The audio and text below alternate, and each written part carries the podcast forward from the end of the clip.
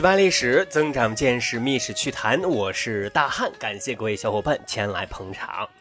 翻阅历史，你会发现大量典籍里头记录了很多拥有超能力的奇能异士啊，他们往往是一发功啊，整个三界都为之一振。哼哼，难道又有妖猴出世？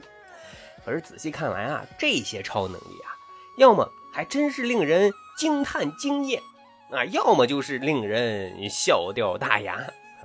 今天呢，咱们就来盘点一番啊，古代那些令人目瞪口呆的超能力。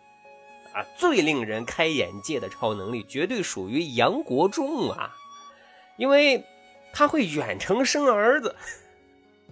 啊，怎么情况呢？根据开元天宝遗事的记载，当时呢，杨国忠已经作为国之重臣。啊，经常啊出差巡视各方，但是最要命的是，这一去就得一年半载，这就可怜了杨国忠的小娇妻呀，那可是常常的空守闺房，啊，这思念夫君的日子可真是抓心挠肝的苦啊！啊，不过人们常说日有所思，夜有所梦，结果呢，有一天晚上，小娇妻竟然梦见自己的夫君杨国忠回来了。啊，还和他欢快的，呃，带引号的玩耍了起来。更神奇的是什么呢？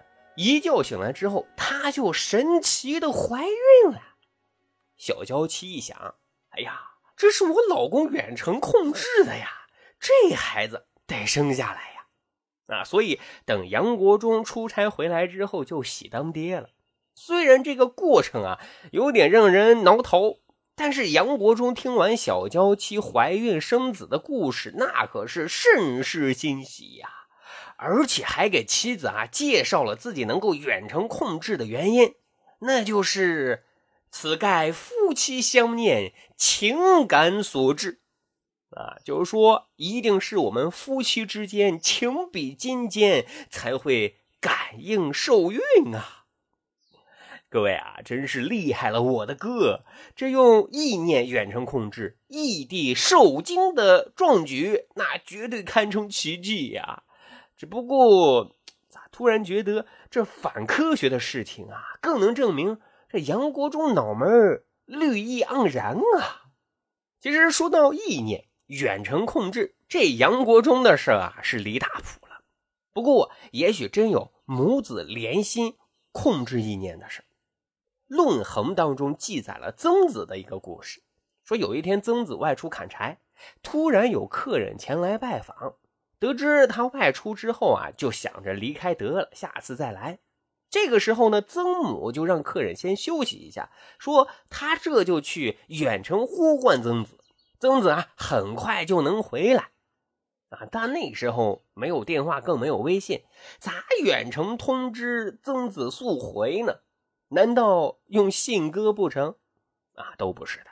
只见曾母啊，突然狠狠地掐自己的左胳膊。客人看到之后惊呆了，连忙劝阻啊：“自残干啥呀，阿姨？”呃，结果呢，没多久，人家曾子就气喘吁吁地跑回家来，然后跑到母亲跟前询问说：“老娘啊，我手臂咋突然特别特别疼痛难忍呢？”，啊曾母这才不慌不忙的解释说：“今者客来欲去，吾恶必以呼如儿。”各位，你看，这不就是所谓的母子连心吗？老母亲掐自己的胳膊，儿子也是有痛感的。这种用科学很难解释的现象，说明什么呢？意念啊，也许是一种超越认知的神奇力量。啊，说到神奇，《晋书》。三家分晋的晋，记载了这么一个神奇到邪乎的事情：说东吴景帝年间啊，有一个名叫乌程的人，大病初愈之后，忽然他就多了一项特异功能啊。史书记载，能以想言者言于此而闻于彼，自其所听之，不觉其声之大也；自远听之，如人对言，不觉声之自远来也。生之所往，啊，这句话简单翻译过来就是说，这兄弟能够千里传音啊，搁西安说话，北京、上海也能听得到，而且听到的声音就跟在跟前说话一样，声音不大不小。你说绝不绝？啊，有意思的是，这哥们后来还利用这一功能啊，帮助别人讨债呢。啊，说的是这哥们有一邻居啊，欠人一笔钱财，没办法还，跑路了。债主也没办法啊，就请求这哥们儿啊，用自己的特异功能给邻居传个话。这哥们儿呢，就对邻居啊是一顿道德批判。结果就是，这邻居虽然身在千里之外，但是呢，耳边总有讨债的声音，还以为自己招惹了鬼神呢，害怕的不得了。哈，最终啊，只能回来还债，以图个平安啊。各位啊，前面如果说。乌城这哥们的千里传音挺邪乎啊，那么三国时期夏侯玄的绝技就绝对是相当炸裂啊！怎么个炸裂法呢？《世说新语》就记载说，夏侯玄不惧雷劈，是一个行走的避雷针啊！怎么情况呢？啊，说有一天啊，夏侯玄啊邀请一众好友开了一个文化沙龙，当时呢，他在靠近一根柱子的地方啊。挥毫泼墨啊，为众人展示自己的书法功底。此时呢，电闪雷鸣，大雨狂泻，夏侯玄却写得更有劲儿了，而且还耍帅啊，靠着柱子，单手笔走龙蛇。结果那可是一声惊雷啊，伴随着一道闪电击中夏侯玄依靠的柱子，瞬间宾客都被这惊雷啊吓了一个趔趄。但重点是啊。此时我们再看夏侯玄，除了衣服被烧焦之外，他依旧是面不改色，镇定自若，继续他的书画创作。我们都说什么装逼被雷劈呀？你看人家夏侯玄，雷劈也都不怕，因为人家是一个绝缘子啊。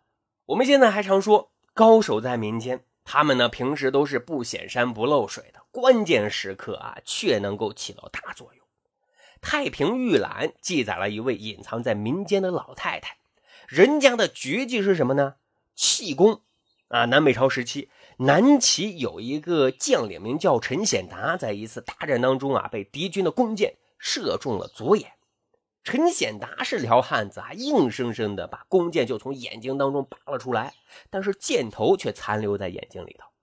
啊，他就听说啊，附近村庄有位潘婆婆，人家会气功，或许可以帮他。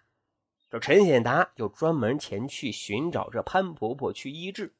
这潘婆婆也了得啊，听完来意，保险起见，他先是在一根木柱上尝试啊，将一根钉子狠狠地钉在了柱子里，然后呢，运气发功，再用手一拔，哎。钉子竟轻轻松松的从柱子里头就拔了出来。潘婆婆看这一切都没有问题啊，这才向陈显达的左眼运气发功，再用手轻轻一拔，哎，顺利的就取出了箭头。啊，这也就帮助陈显达在日后啊成为南齐的重臣啊。高手在民间，汉代刘向的别录当中也记录了一位大神。啊，这位大神的特异功能，竟然是演奏一首曲子，竟然能把春天带来。这位大神不是别人，就是邹衍啊，后来的名头是非常大的，人家是战国时期阴阳家的代表人物，五行的创始人啊。这说他啊，还在隐藏民间的时候，一次呢，游览燕国，来到一个山谷啊，立刻就被这山谷的幽静所吸引。随之就决定啊，要定居于此。但遗憾的是，这山谷啊太过严寒，不适应种地，往后那可是食不果腹啊。这日子也难以为继，咋还在这生活呢？只见他啊掏出随身携带的绿管，然后对着悠悠空谷一顿输出，然后就是山谷当中啊回荡着五彩音符，紧接着。就是见证奇迹的时刻。原本一片沉寂，甚至有点寒冷的山谷，瞬间那个是春暖花开，气温上升。本来颗粒无收的地方，也瞬间能够变成五谷丰登的地方。你看人家邹衍一曲，春就来了。这样的看家本领啊，绝对那可是独一无二，无人能敌。好的，各位，今天咱们盘点古代的奇能异士啊，他们的超能力大招啊，有些确实挺牛的，有些啊令人觉得邪乎、不可思议，但更多的啊属于目瞪口呆、匪夷所思啊。古往今来，神真的特别多，传说也很多，但是各位你要清楚，流传下来的也许只是为了能够让人们流传下来，让您知道。而背后是一些人、一些利益集团为了某种利益和目的，故意扩大和渲染的一种舆论而已。所以啊，现在看这些特异功能，笑笑啊就得了。好，十里铺人民广播电台。密史趣谈，如果没有太多的读书时间啊，欢迎您加入大汉的主播会员，私家干货读书笔记，每周至少三篇与您分享，还能免费畅听密史趣谈所有的付费节目。除此之外呢，还增加了专项答疑 VIP 的服务，大汉尽其所能啊，用其幽默通俗的语言啊，回答您提出的十万个为什么。啊，每个月呢是两杯奶茶的钱就可以享受大汉提供的六项 VIP 服务，近期还推出了优惠券啊，赶紧行动起来吧！加入的方式呢也很简单，在节目简介处点击点这里点这里啊，加入大汉的主播会员，我们用最短的时间增长一些见识，丰富一些学识。本期节目就是这样，咱下期再会喽。